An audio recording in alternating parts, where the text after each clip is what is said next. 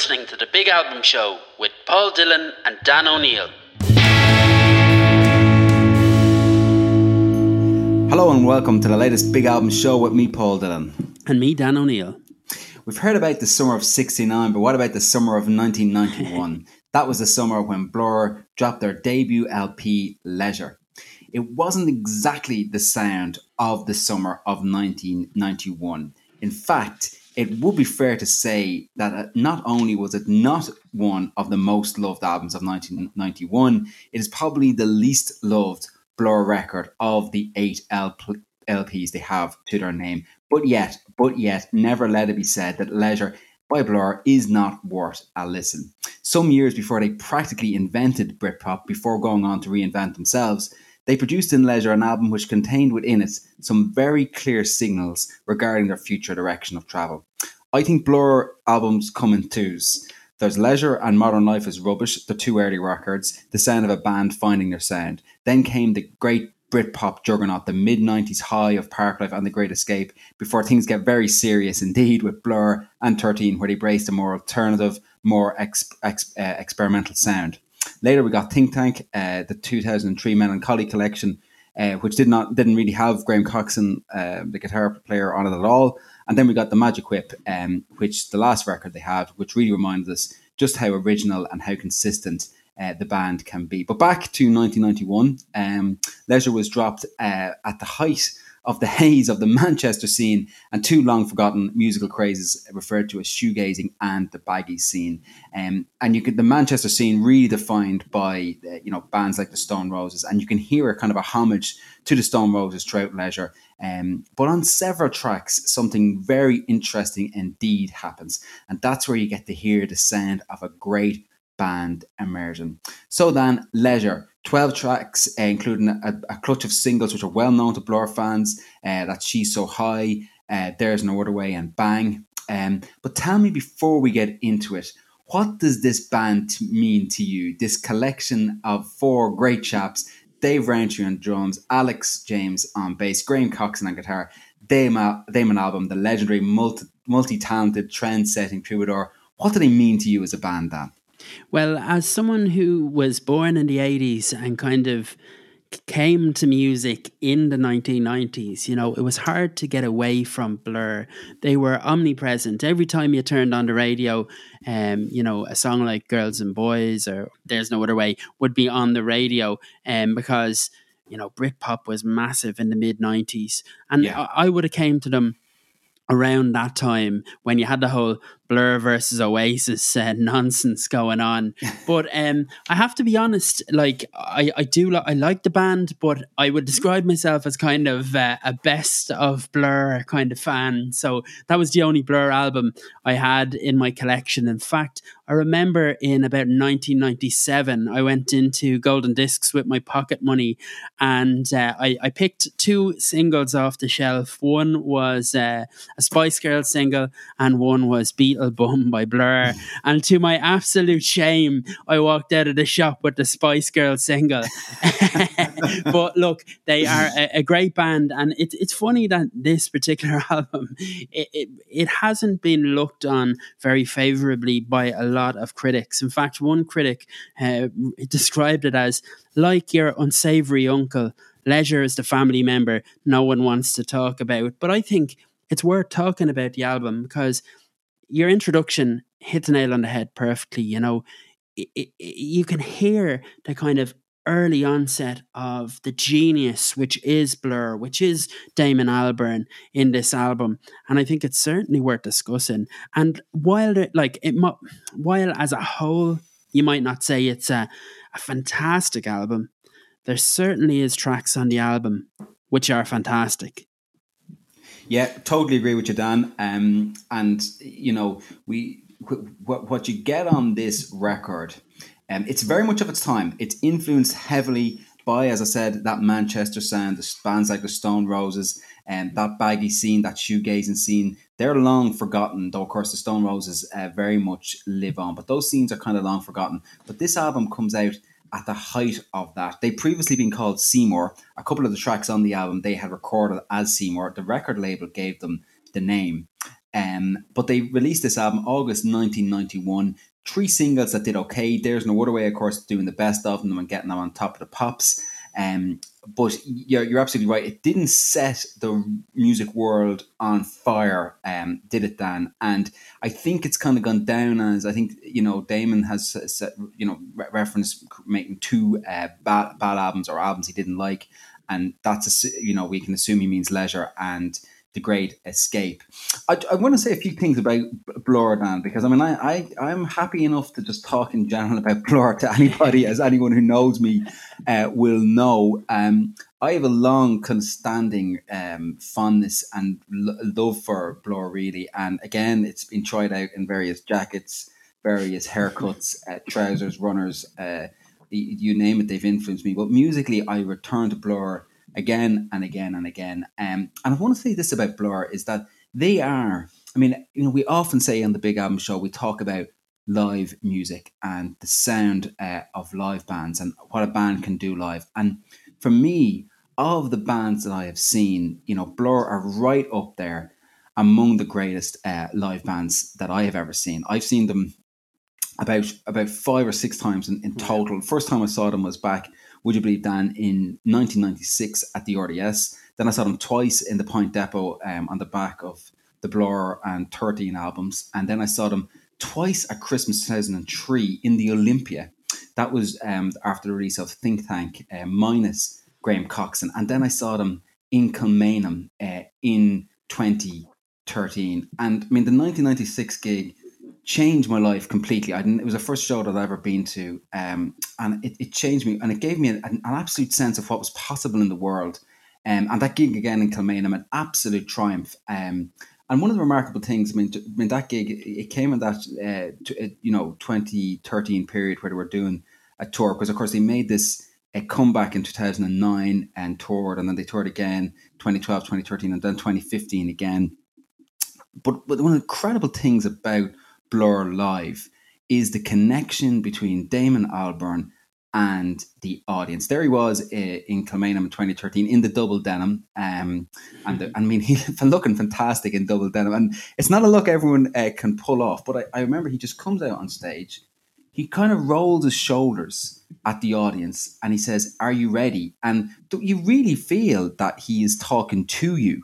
Um, and he just has this fantastic way of connecting with audiences. Um, and anyone who's interested, you can check it out. Just check out some of the great live Blur gigs um, online. And I definitely would reference people to the 2009 Hyde Park gig or 2009 Glastonbury gig. Great place to start if you're not familiar with them. Have you seen them live, Dan?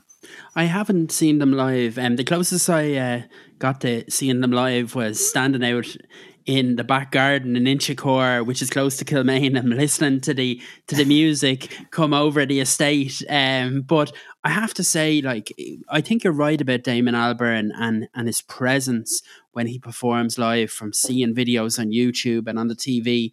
Like Damon Albarn is a guy who literally has creativity running through his blood. I know both his parents were very involved in the arts and if you look at Damon Albarn's career, look, he was about 23, I think, when he first when when he re- when he released the album Leisure, which has some cracking tunes on it, which we'll get to.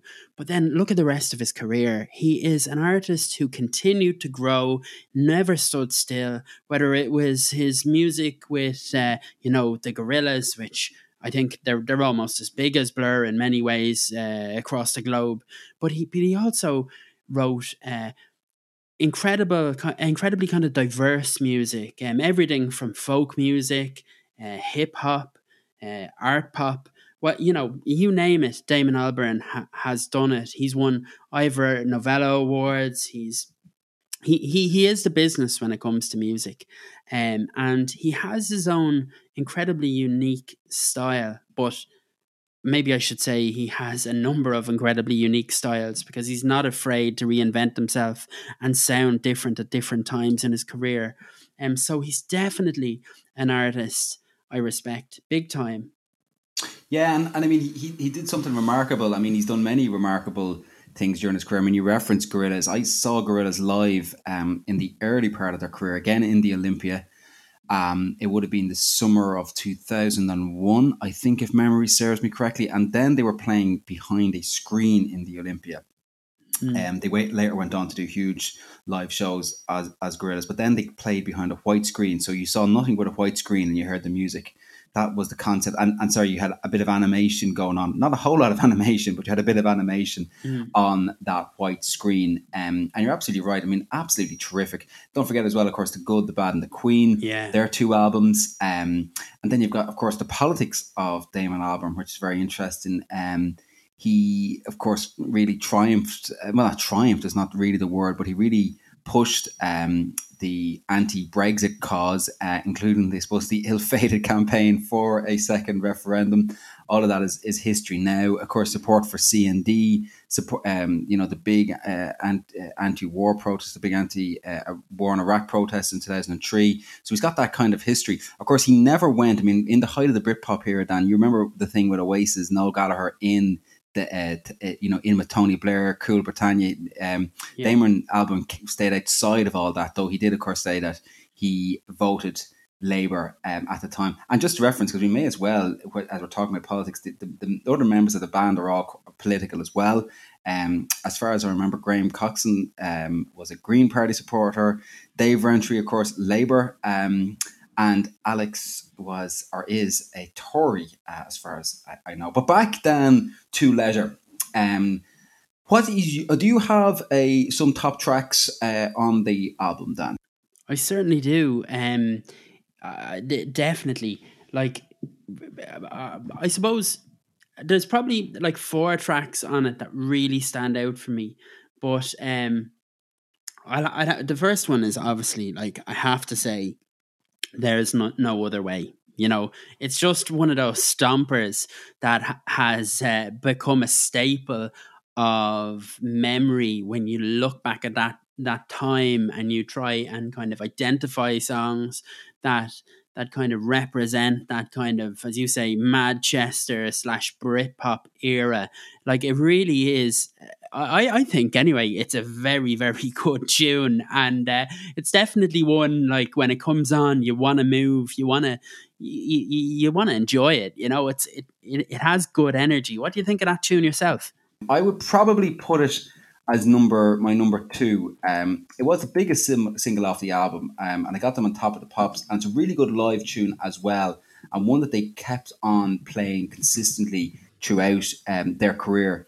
It made it onto both. It made it, it made it onto um, you know a, a lot of their their different their different live sets down through the years. For me, coming in, uh, you know, my my I, I put that there's no other than number two. I put but but she's so high would be num- number three for me.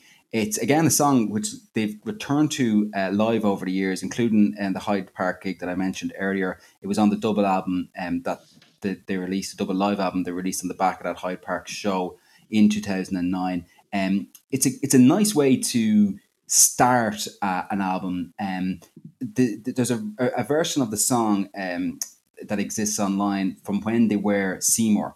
Um, the original "She's So High" is a pretty difficult uh, listen. Uh, but on the record, it sounds really, really good. Um, and it easily learn, earns a place on a sort of a long list of great Blur tunes for me. Yeah, I would definitely say go go with There's No Other Way number two.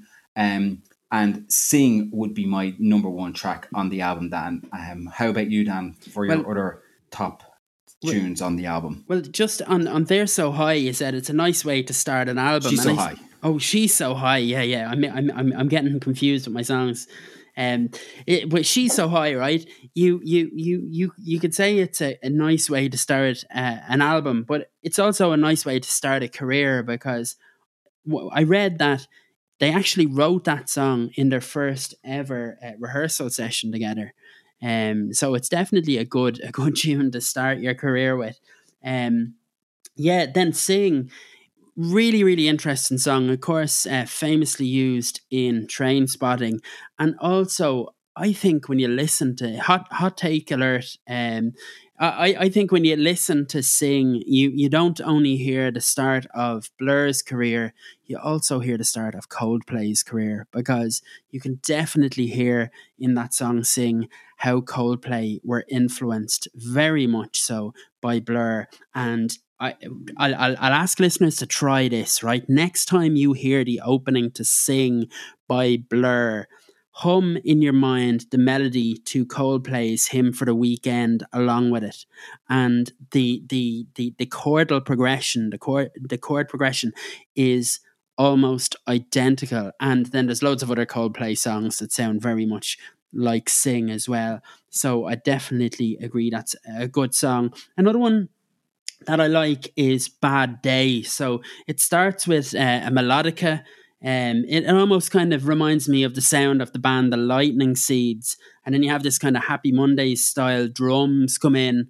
Another cracking tune, another one from the kind of Manchester vibe that you get on the album. And uh, then you do have other songs on, on the album that kind of remind you of the sound of the, the shoegaze period, that kind of My Bloody Valentine style uh, guitar work. Um, we, we, we complain a lot in this show about the music industry and, you know, cramping down on people's style and, you know, those damn record companies. But um, believe it or not, I think they had an impact on this album because there was five producers on the album.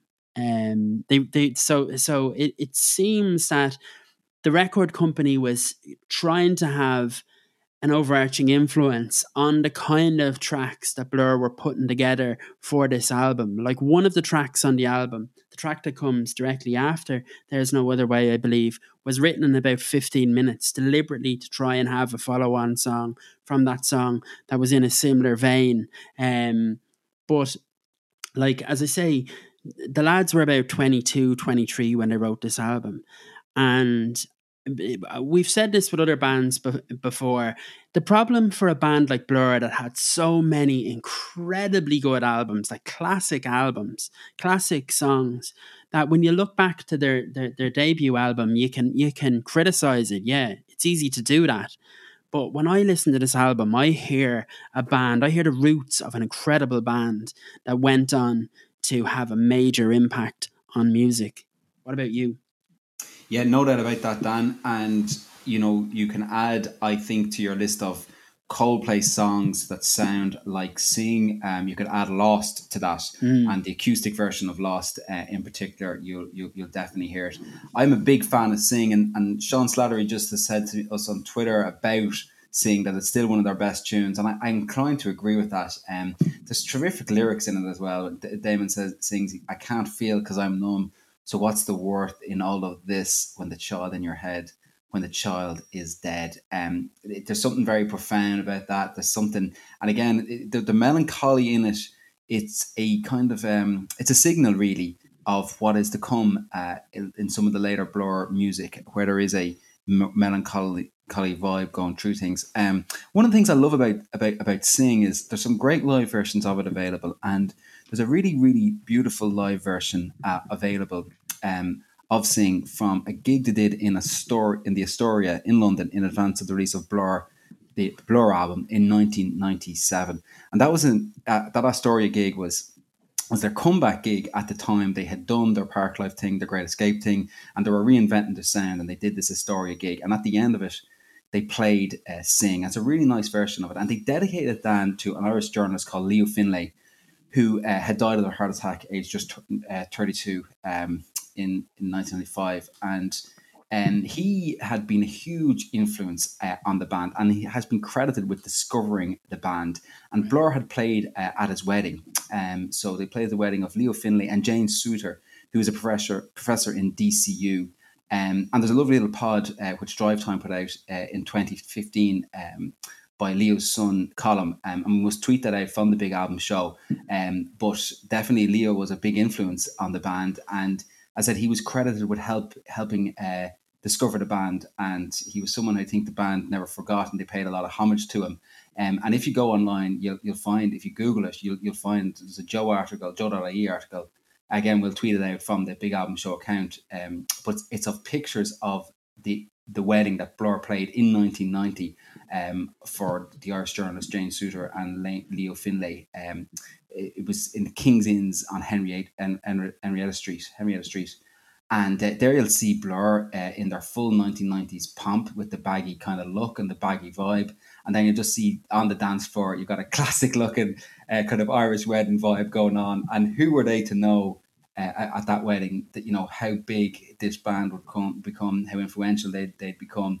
Um, and Leo Finlay had been just a very important influence on them. He had um, sort of discovered the band in London when they were still Seymour um, um, of course, actually, the, the, the name Blur was given to him by the record label, but uh, Leo was a big influence on the band, um, and lovely that they played that kind of tribute to him. So, sing beautiful song, it's still one of their best. Um, and and you, you, know, again, it's the sort of song that you, it's it's fairly haunting actually, um, and it's a little bit of a showstopper for when you see them live. There's a few other ch- songs that, for me, get a, a, an honorable mention. I like Bang. Mm. Um, it's very rarely featured in lists of people's favorite Blur songs. It was a single, and um, "She's So High" and "There's No Other Way" made best of collections for Blur. Um, you know, there was two. There's two uh, Blur sort of singles collections. There's the best of uh, released in 2000, very much against the wishes of the band, and later mid midlife, a beginner's guide to Blur, which came out in 2009. At that period when they were making that kind of comeback with Graham Coxon back on board and those big live shows in Hyde Park and Glastonbury and the tour. Um, but both of those best of records did sort of wonders uh, for Blur and captured them new audiences. They were very much against the release of the first best of. They didn't do any um, pictures and so on, so that kind of very famous cartoon artwork was put out uh, for them at the time, and they they released a single called "Music Is My Radar," uh, which was a really kind of anti-commercial uh, sort of tune. Um, anyway, they, they, so but but but when you it, it, there's only a handful of songs which off this record which would kind of make you know Blur fans sort of favorite lists. Um, but definitely there's no other way. She's so high and sing uh, are in most Blur live Blur uh, sort of fans. Uh, lists um, for, for, for the reasons that we have just uh, gone through. Yeah. One of the interesting things, Dan, I think we've both touched on it, is that this record hints at what it, it was to come. Um, so the melancholy, you know, the song "Birthday," it reminds me um, of of say a song like um, "Yuko and Hiro" off The Great Escape, or um, you know, you know, th- there's that kind of melancholy sound. Uh, "Fool," um, again, which came the song directly after "There's No Other Way." It had a kind of a jaunty. Uh, there's this kind of sound in it which would you know, it, it came alive for them. That kind of sound on uh, that Britpop sound. It came alive for them later. Um, but there's a hint of that kind of Britpop sound there on something like Fool. Um, and then you got Bad Day, um, where Damon deploys the melodica uh, to great to great effect, and that melodica has been a key instrument uh, throughout his career. Um, so definitely, in addition to those sort of tunes, which most Blur fans uh, know very very well, there's a kind of clutch of songs there that do point to something. Um, and of course, the great Stephen Street on board, who of course had worked with the Smiths and of course the Cranberries as well big figure in his own right in the production uh, of the Britpop sound, but he was on board for a number uh, of the songs uh, on the album. Um, anything else sort of uh, stand out for you, Dan, uh, Dan, in terms of the tracks on the record? Well, well when you mentioned Bang, um, what came to my mind was the stunning kind of visual identity the band have um, in terms of album and single artwork and indeed music videos. Now, I know sometimes they get a bit of stick for the hair and all that kind of crack, as a lot of people do from different. Uh, different uh, time periods but for instance, if you look at the the Bang single, you had this really interesting cover with two uh, chickens on the front page and and on the front on the front cover um in in kind of the chickens are red and the background is uh, is blue and it's it's quite striking. And then the music video had this kind of um time lapse photography effect in it creating streaks of light from cars headlights and uh, Dave Rowntree expressed his love for the video in, in, in, in later years, saying that it was one of his favorite um, Blur videos. But also, then you have the cover of the album, the, the, the picture of the woman wearing the um, swimming cap. And apparently, the picture um, comes from the 1930s it was actually part of a campaign, uh, uh, according to the internet, and everything on the internet is true. Uh, it, it, must be true. it must be true. Yeah, it comes from a campaign in the 1930s to encourage people to wear swimming hats. Um, but you can see the full version of the picture online, and it's it's a, really striking picture. You know, um, Yeah. I, I love I love I love the artwork. Um, and look, I suppose they have a kind of artistic background, the band, so it doesn't surprise me that the that the artwork is is really good. But I think Blur always had that right through their career. A lot of their um, music videos and that were were brilliant. Would you agree? Oh yeah, absolutely, Dan. I mean, I mean, this is something you, you could talk about all night. I mean, the cleverness of the imagery and what you've referenced there. Also, you referenced earlier the Beetlebum single, and you know, which you know, the cover. There's a really striking cover um, of a girl lying kind of on just sort of very, you know, she's lying on on on, gra- on sort of leaves. Um, it's just such a striking image, and the co- you know, some of the artwork in that Blur album. Um, you know, just you know the way that they've been able to constantly reinvent themselves in their look, but still they're instantly recognizable as Blur, and they do that um, through their artwork, uh, through their clothes, um, through um, you know, the, as you said, the v- music videos. I mean, the music videos have been fantastic, and I mean, when you think about it, they've continued that right up until the very present, uh, up until the present. So you check out an album like their last album, The Magic Whip um, where they where they used the kind of this ice cream cone, the stylized ice cream cone, and when they did the live gigs, Damon arrived out with you know waving this kind of giant ice cream cone in his hand. What the hell is that about? You know, but it, it, it takes on. It's an instant bit of um, you know, it, it instantly there's the magic whip and there's Damon waving this this uh, sort of giant cone at you, and but there's something very funny about it, very clown like. Um, and it's just you know what is he doing? And he's waving it like it's like a, like it's he's he's a victor in something. Um, and of course, the Magic Whip is a is a super album uh, recorded in Hong in Hong Kong. Uh, they, uh, Graham Coxon had a big role in that. He he finished it off. He did a lot of the work on on it because he felt he owed the band because he hadn't been present really on the previous album, uh, Think Tank, um, and his absence was very much felt on on that. Um, so absolutely, Dan, you're, you're you know very very true to point to the cleverness uh, of this band. And I, you know, one of the hot takes. uh, It, it, so so this is not leisure is not Britpop, right? It comes before all of that. But one of the things about Britpop is that it very very much brought a kind of an English uh, identity to the fore um, which uh, you, you know it, it it's it, again the, and Blur had a lot to do with that. You remember the Parklife thing where they went down to the to the um they're at the the dog uh, track, the greyhound dog, the greyhound track, and so on. They, they they were they were very very clever all the time at you know making you know records and making music which hit the zeitgeist and you know said something about the times and so clever at doing that and so being able to tap into the popular imagination. Um, so such a culturally significant band, and of course Damon has done that constantly in all the different projects uh, he has been involved in. Um, so a hugely significant band, and I mean, of course, Damon Albarn is coming to Ireland next year. There was a gig postponed because of the COVID. Um, there was a gig postponed in the National Concert Hall. Uh, it'll be coming to town next year to, over two nights. Uh, not sure if there's any tickets for it because the tickets would have rolled over from the previous uh, gigs which were uh, sold out. Um, so he has a new project on the way, and check out that work on his Instagram page uh, or anywhere else online, um, and you'll see the forthcoming uh, work by Damon So- Albarn. And yes, Dan. So Paul, marks out of ten. Where where do you where do you stand on this one? I'm I'm really looking forward to to hearing this because I know you're such a big Blur fan. It's going to be hard for you to give the album anything other than ten out of ten. So I'm not going to give them ten out of ten. I'm not going to give them nine. I'm not going to give them eight. I'm going to give them seven. Um, you know, it, it isn't the sort of record that you're going to listen to again and again and again. But there's enough here to bring you back. Uh, there's enough here to make it a significant record. Um, and Blur fans in particular will have a fondness with this, this record. They'll have a couple of tunes that they'll love, probably the ones that we've mentioned here. Um, and you know, given what happened next, this is a very very significant album. It's not as a debut album. It doesn't define so we've had you know for example a band like the strokes with is this it which we discussed in a previous pod it doesn't define the sound of the band. It doesn't define the band in the same way like say with a, you know an album like definitely maybe you know the find oasis. Very very different. Um the, the, the you know the defining moments came later. Um, but as a start, some really interesting moments which have stood the test of time.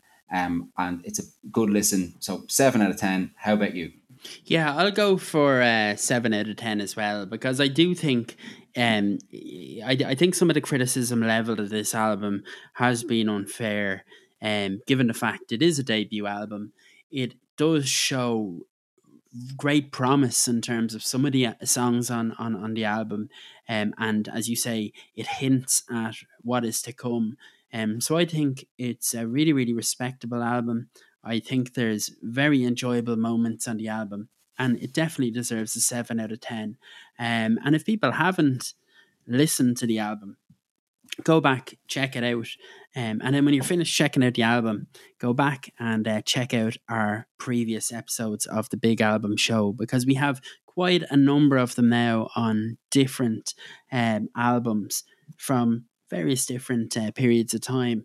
And um, we'd really appreciate if people went back and listened and um, tweet us or Instagram us if that's what the young people say and tell us what you think of the episodes because we really want to hear your hot takes. We want to hear about uh, what albums you might like us to do in the future. The whole concept of the show is that we kind of look at albums that are celebrating big birthdays. So if there's any albums coming up in the next few months or the next year or two that are celebrating big birthdays, do get in touch with us on our Instagram page and on our Twitter page to tell us what albums they are. We are at the Big Album Show on both platforms, um, and we only love hearing from all of you. Isn't that right, Paul? Absolutely. And thank you very much to everybody who listens and who contributes and who gets in touch. Um, it's very, very much appreciated. Do check out, as Dan said, our previous shows and let us know what you think. We'd be absolutely delighted to hear from from you. Um, it'd be a pleasure to to hear from you. Uh, Damon Albarn, of course, is is back soon um, with his next uh, project, The Nearer the Fountain, More Pure uh, the Stream Flows. That's due out February uh, 2022. Um, but 30 years ago, Damon, Graham, Alex, and Dave Rowntree produced Leisure. Um, go check it out and let us know what you think. And thanks, as always, for listening to the Big Album Show. And Paul, before we go, I want you to break it to the good people who listen to our show what album we're going to cover in the next episode because it is a very, very big album. What is it? Nevermind by Nirvana. Yeah, come on. Who doesn't have a hot take on that album? uh, so message us, let us know what the, the the more out there the hot takes are, the better. So so get yes, in contact with us.